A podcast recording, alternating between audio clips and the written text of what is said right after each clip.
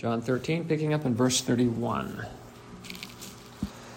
Therefore, when he was gone out, of course, he's speaking of Judas, Jesus said, Jesus said, Now is the Son of Man glorified, and God is glorified in him. If God be glorified in him, God shall also glorify him in himself, and shall straightway glorify him. Little children, yet a little while I am with you, ye shall seek me. And as I said unto the Jews, Whither I go, ye cannot come. So now I say unto you, A new commandment I give unto you, that ye love one another as I have loved you, that ye also love one another. By this shall all men know that ye are my disciples, if ye have loved one to another.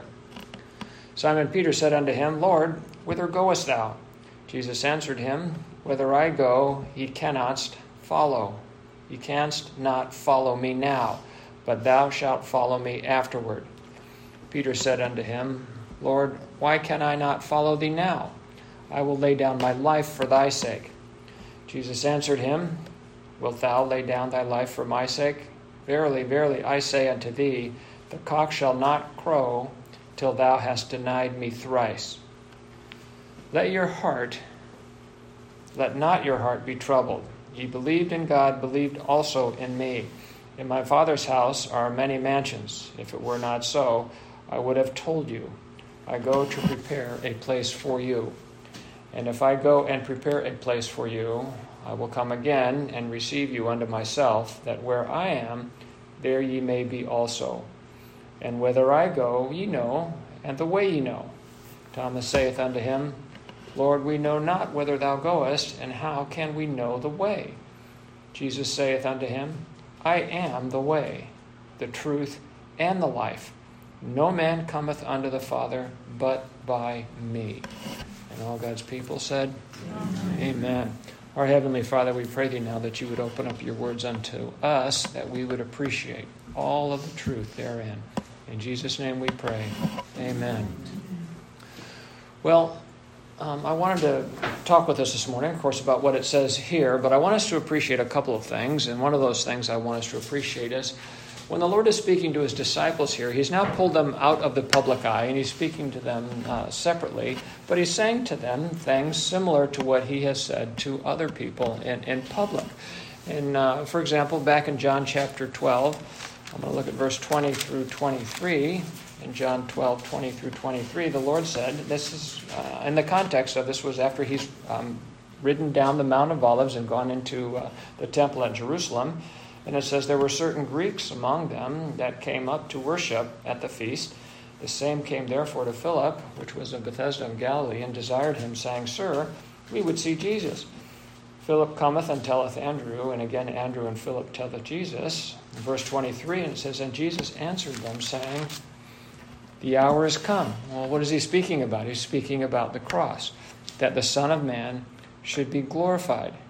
And so he's speaking about the cross here in the context of what things that are set before us here, and that he's going to go to the cross. In John 13 33, he says here, Little children, yet a little while I'm with you, ye shall see me. And as I said unto the Jews, Whither I go, ye cannot come. So now I say unto you. So the Lord has shared um, publicly and privately that He's going to a place where people cannot come.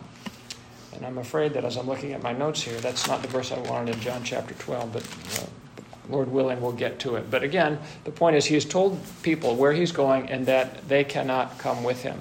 He's also shared in the context of that He's going to the Father and there are those that cannot come with him to the Father. And he says the same thing to the disciples here you cannot come with me now, but then you will be able to come later. So, John chapter 7, verse 32 through 36. He's speaking to the Pharisees here in John chapter 7, verse 32. The Pharisees heard that the people murmured such things concerning him, and the Pharisees and the chief priests sent officers to take him. Then said Jesus unto them, Yet a little while I am with you. He's going to remain and continue to preach to them for a period of time. And then I go unto him that sent me. Well, who has sent the Lord? How many times has he told us that he's been sent by the Father? Ye shall seek me and shall not find me, and where I am ye cannot come. they cannot come unto the Father. And it's a terrible thing for him to leave it there. But when he speaks in John chapter 13 to his disciples, he's telling them that you can't come now, but you will be able to come. We should appreciate that context because John chapter 13 opens up with the Lord telling us that. In verse 1, he says, When Jesus knew that his hour was come, that he should depart out of this world unto the Father. So we're now on the brink of that. He's going to go to the Father. In verse 3, it says, Jesus, knowing that the Father had given all things into his hands and that he was come from God and went to God. So it's the context that he's going to the Father. So we read in verse 36 here in John chapter 13, it says, Whither I go, ye cannot follow me now. That one little word there makes all the difference in terms of what he said to the disciples and what he had said to the Pharisees. But thou shalt follow me afterwards. So now we get down to verse 3 through 6 of John chapter 14, and that's what he's talking about here. In verse 3 of John chapter 14, he says, And if I go and prepare a place for you, I will come again and receive you unto myself, that where I am, there ye may be also. So he's helping them appreciate that he's going to the Father, and then he's going to come and return and bring them back um, to where he shall be. Now, so what we need to appreciate when I read this to us or when we cover this is that there's nothing special with respect to the disciples. They don't have a faith that's extraordinary or a faith that's uh, really any different than the rest of the people, and certainly no different than our own. In verse 36 of John chapter 13, we can appreciate Peter's ignorance. Simon Peter said unto him, Lord, whither goest thou? He doesn't know where he's going. The Lord has told him several times where he's going. We covered that last week. He's told him first he's going to Jerusalem, he's going to be betrayed, he's going to be crucified, and then he's going to raise again from the third day. But he's also told him several times here that he's going to the Father, that he's been sent by the Father, and that he's going to the Father. But in the context here, Jesus is going to the cross. And in verse 36, Jesus says, Whether I go, ye cannot follow me now, but unto uh, but thou shalt follow me afterwards. Up um, earlier in a few verses, he had told them that he was going to go that he couldn't come with him, meaning he was going to go to the cross. Here it's it's up in verse 33. Whether I go, ye cannot come. But down here he's saying, I'm going. You can't come now, but you'll be able to come later. So the Lord is on his way to the cross, and Peter, not understanding or appreciating his own lack of faith, lack of understanding, lack of appreciation of everything that needs to be accomplished, says, Lord, why can I not follow thee now? I will lay down my life for thy sake. Why am I not fit right now to go to glory? Um, Jesus answered him.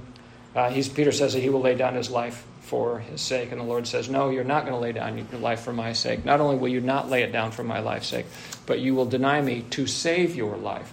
And that's how um, blind we are to our own depravity and to our own lack of appreciation for who Christ is and who we are and what things uh, we lack, what things might be necessary that we might be presented to God. So, Peter, we can appreciate he's ignorant of his own heart. He, he's boastful about what he thinks he's going to be able to do. And the Lord says, No, you're going actually going to deny me.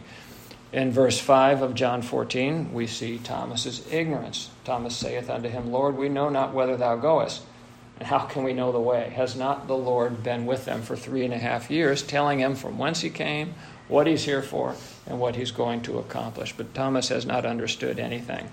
And then we get down to verse 8 of uh, John chapter 14. It says, And Philip saith unto him, Lord, show us the Father, and it sufficeth us. No, if you'll just do this one thing here, if you'll just show us who the Father is, then we'll have an appreciation for who you really are.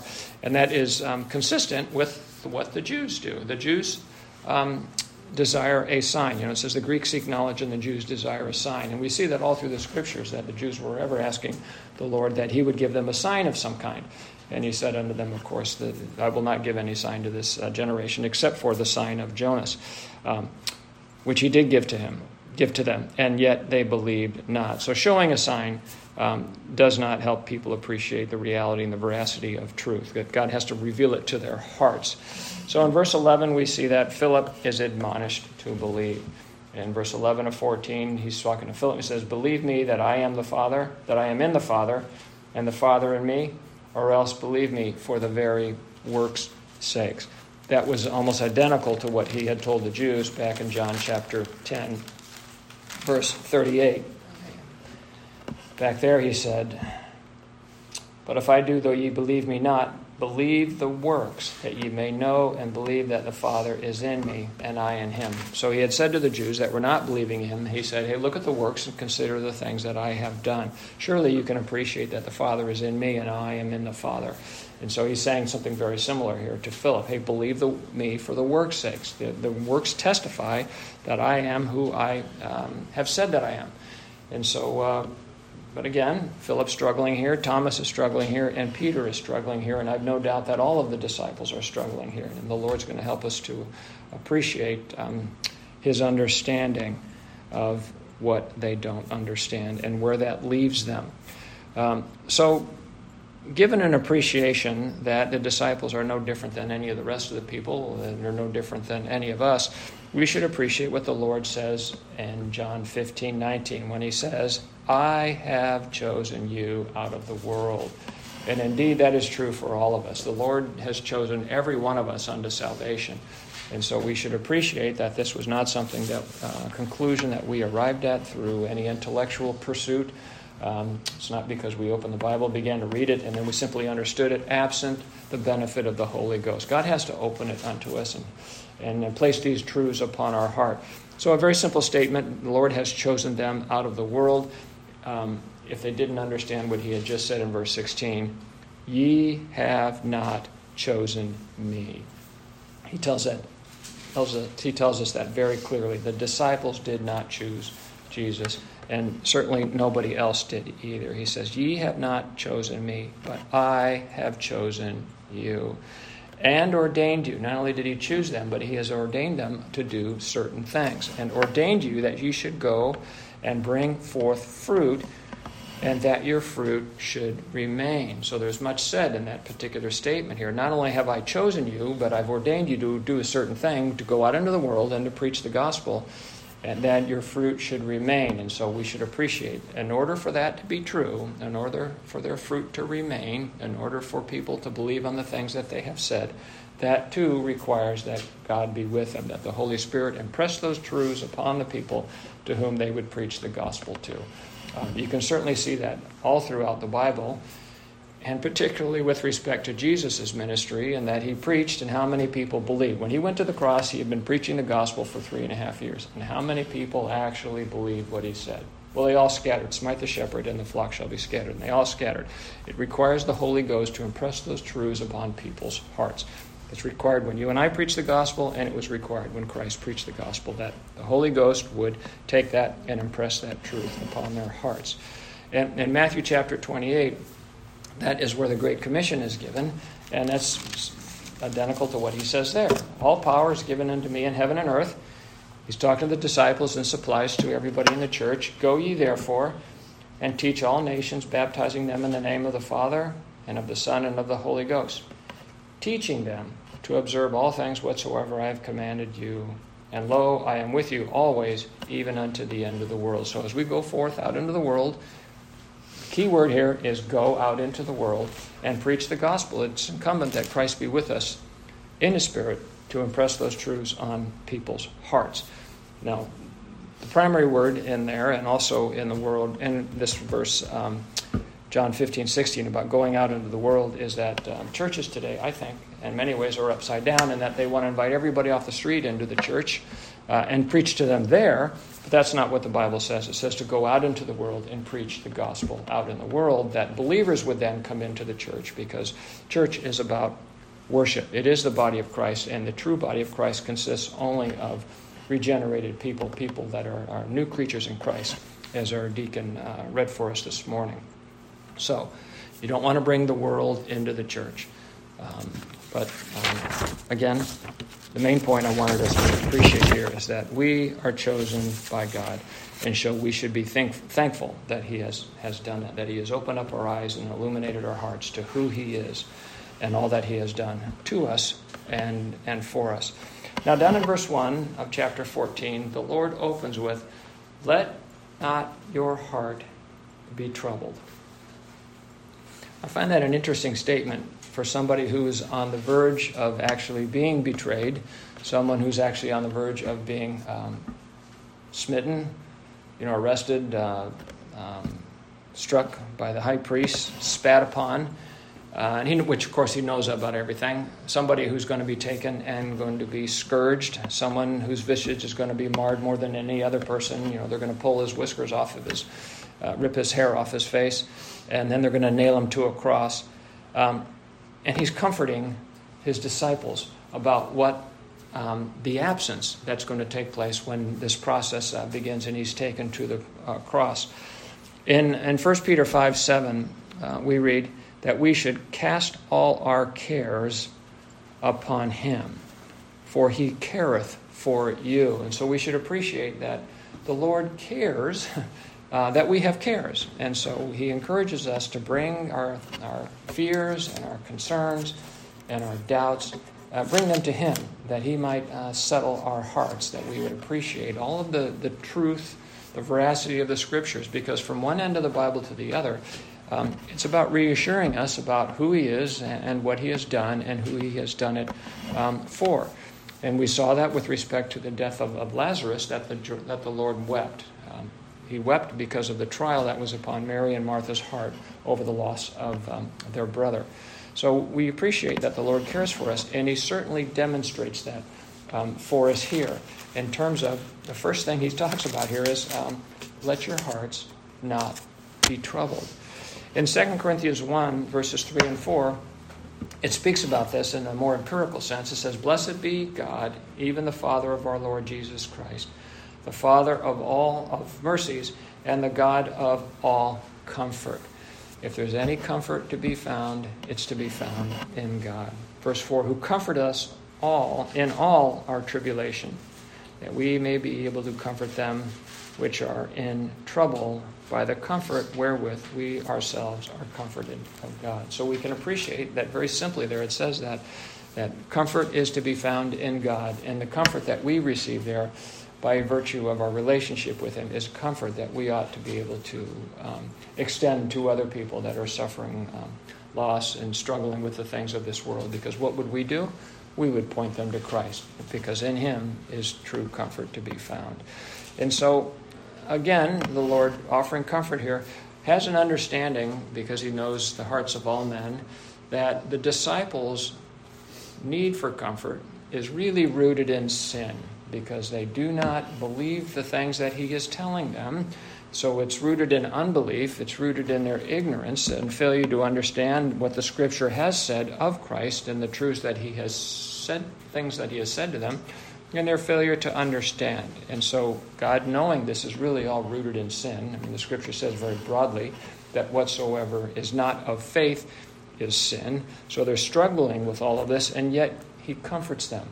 The reason he's going to the cross is because of our sin. And uh, the Bible says very simply in uh, Hebrews chapter 4 we have not an high priest which cannot be touched with the feelings of our infirmities, but was in all points tempted as we are, yet without sin.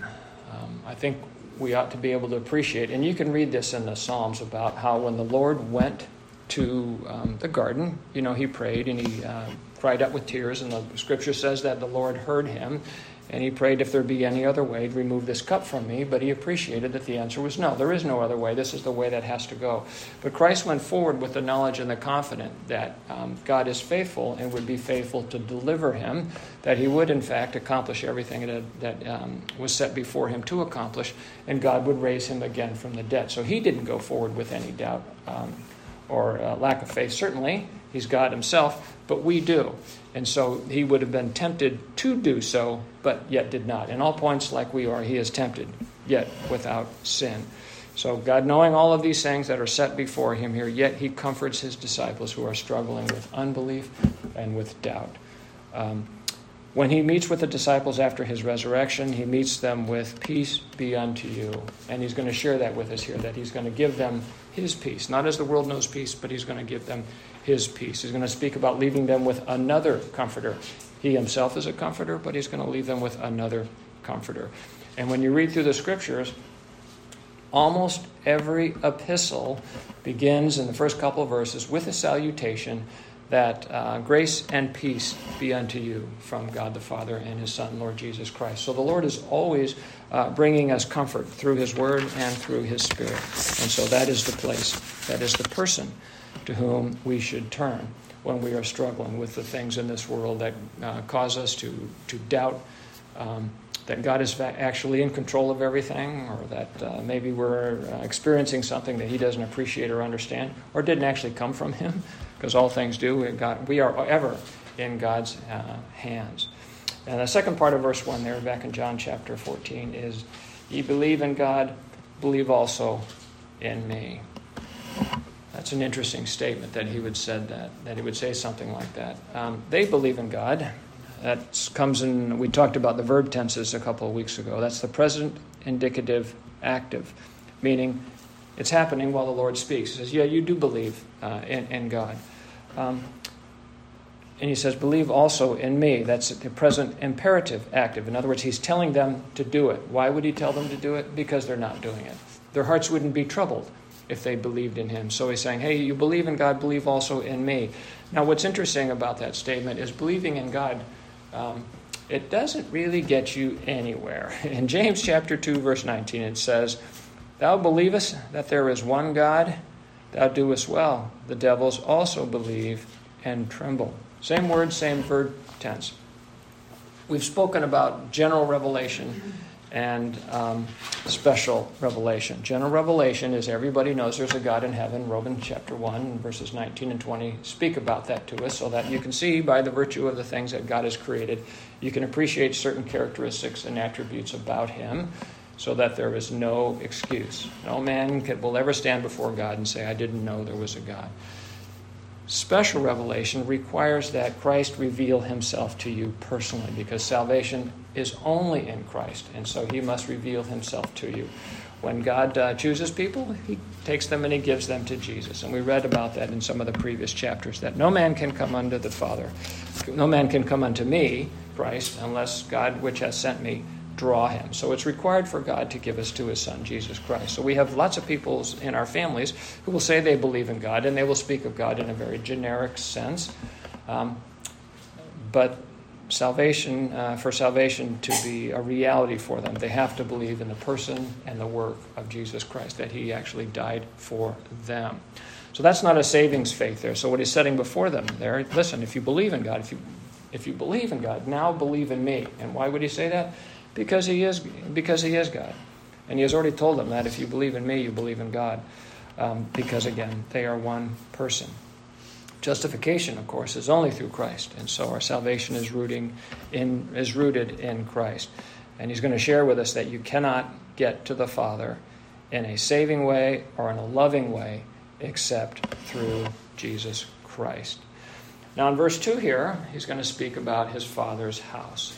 In my Father's house are many mansions. If it were not so, I would have told you, I go to prepare a place for you. So he's talking about, he says his father has a house, and he had said that once before with respect to the temple. He said, uh, um, You have turned my father's house into a den of, of thieves. Um, so he's, his father has a house, and he wants us to appreciate that he's going there to prepare a place for us. Now, the word mansions there is a nice word. It actually comes from the Latin word uh, maneo, which means to dwell. So, what he's speaking about is there are many places to dwell in his father's house. So, um, kind of take that out of the realm where you drive through Hillsboro or some of the cities around here and you see these very large houses that we call man- mansions. You are in a mansion right now, you're in a, a dwelling place. And so to speak of his father's house, it has the, has the ultimate meaning of dwelling in him, the Father, or dwelling in Christ. If you look through the scripture, you'll see that that word has, a, has multiple meanings, but ultimately the Lord wants us to appreciate that it means living in himself. In Matthew chapter 10, verses 12 and 13, we find that word there.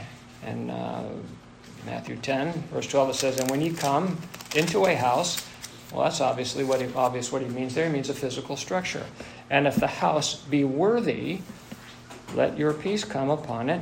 But if it be not worthy, let your peace return unto you. Well, in the second verse there, verse 13, what is he speaking about? If the house uh, be worthy or not worthy? He's talking about the people. in the house. You know, you've heard of the house of David or the house of this or that person. It's, it also includes people.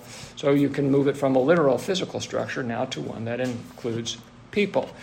In Matthew chapter 12, verse 25, again, we see a similar understanding of the word there.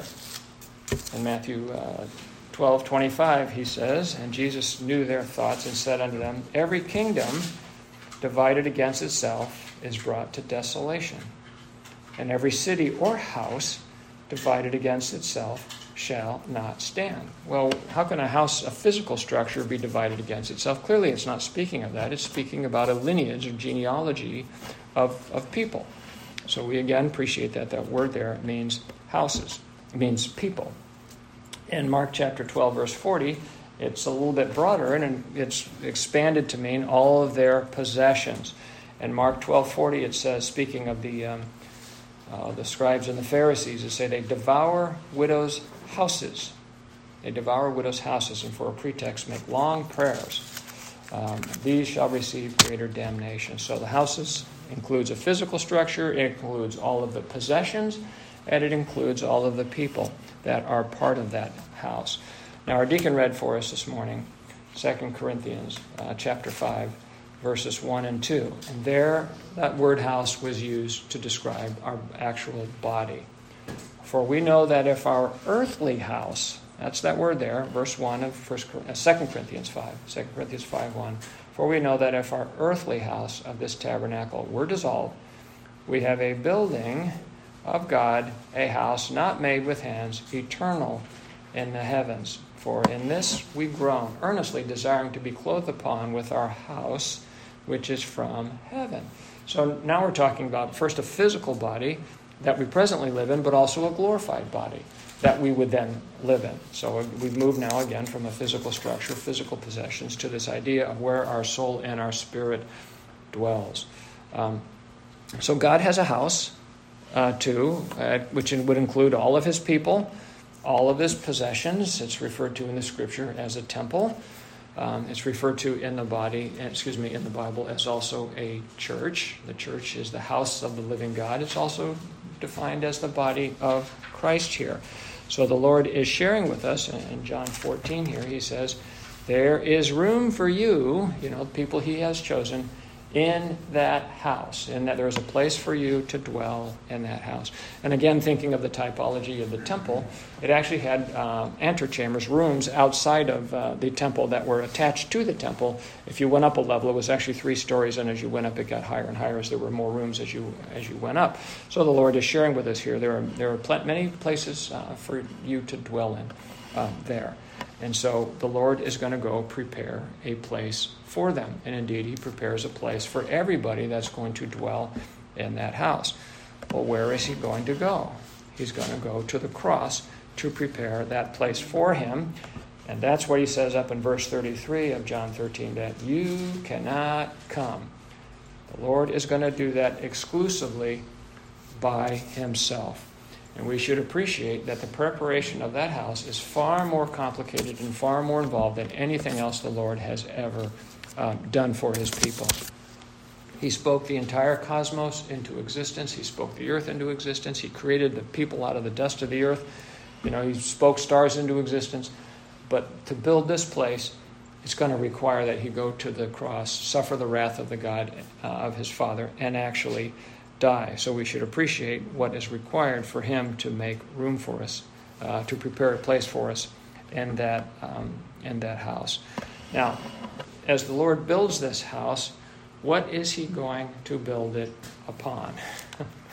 well, John, uh, Matthew chapter 7, verse 24, speaks about building a house. In Matthew chapter 7, verse 24, it says, Therefore, whosoever heareth these sayings of mine and doeth them, I will liken him unto a wise man which built his house upon a rock. What is God the Father going to build this house upon? Christ. And the rain descended, and the floods came, and the wind blew and beat upon that house, and it fell not, for it was founded upon a rock. And every one that heareth these sayings of mine and doeth them not shall be likened unto a foolish man which built his house upon the sand. And the rain descended, and the floods came, and the winds blew and beat upon that house, and it fell, and great was the fall of it. Um, God is going to build his house upon Christ, who is the rock, and it shall stand forever. Everything that God has done here, He does in His Son, Jesus Christ. And we should appreciate that nothing has changed in the Scriptures. God does the same things today the way He did them in the past. There is not a thing that you and I have done to prepare the place that we're going to go live in. It's going to be fully prepared for us uh, when we get there. Indeed, it already is. Um, think of it as a turnkey operation. Back in Deuteronomy, when the Lord was leading his uh, people through the wilderness, he set this truth uh, before them. Uh, in Deuteronomy chapter 6, verse 10, he says, And it shall be when the Lord thy God shall have brought thee into the land which he sware unto thy fathers, to Abraham, to Isaac, and to Jacob, to give thee great and goodly cities, which thou buildest not. Two things to appreciate there. God is going to bring them into the promised land. He didn't just point and say, you know, it's over there. Go, I have freed you from Egypt. Now just go there. He's actually going to bring them into the promised land. And that's a truth that's important for us to appreciate in the scriptures because you see the same thing in the Bible here. He says in verse 3, I will come again and receive you unto myself. The Lord just doesn't point to heaven and say, There it is, uh, go. Um, there is the verse in Scripture, John chapter 8, I believe, where he says, um, You shall know the truth, and the truth shall make you free. It's important for us to appreciate the word make. The Lord doesn't set you free, he makes you free. And you see that all throughout the scriptures. You see it back in Genesis 19 when the angel of the Lord went down into Sodom. He didn't just tell Lot he needed to go. I mean, he did tell him that, but what was the result of that?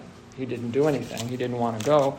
So the Lord uh, actually led them out. In verse 16 of Genesis chapter 19, it says, And while he lingered, the men, that would be the angels of the Lord, laid hold upon his hand, Lot's hands, and upon the hand of his wife, and upon the hand of his two daughters the Lord being merciful unto him, and indeed it is merciful that the Lord makes us free. And they brought him forth and set him without the city. Two angels, four people, one hand per person. The Lord actually takes them out of the city.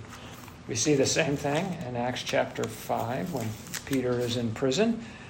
Acts chapter 5, in verse 19, it says, But the angel of the Lord by night opened the prison doors, plural, and brought them forth. The angel of the Lord went into the prison and led them out, brought them forth out of prison. Same thing again for Peter in Acts chapter 12, verse 7 and 8. Peter's been incarcerated, he's about to be killed.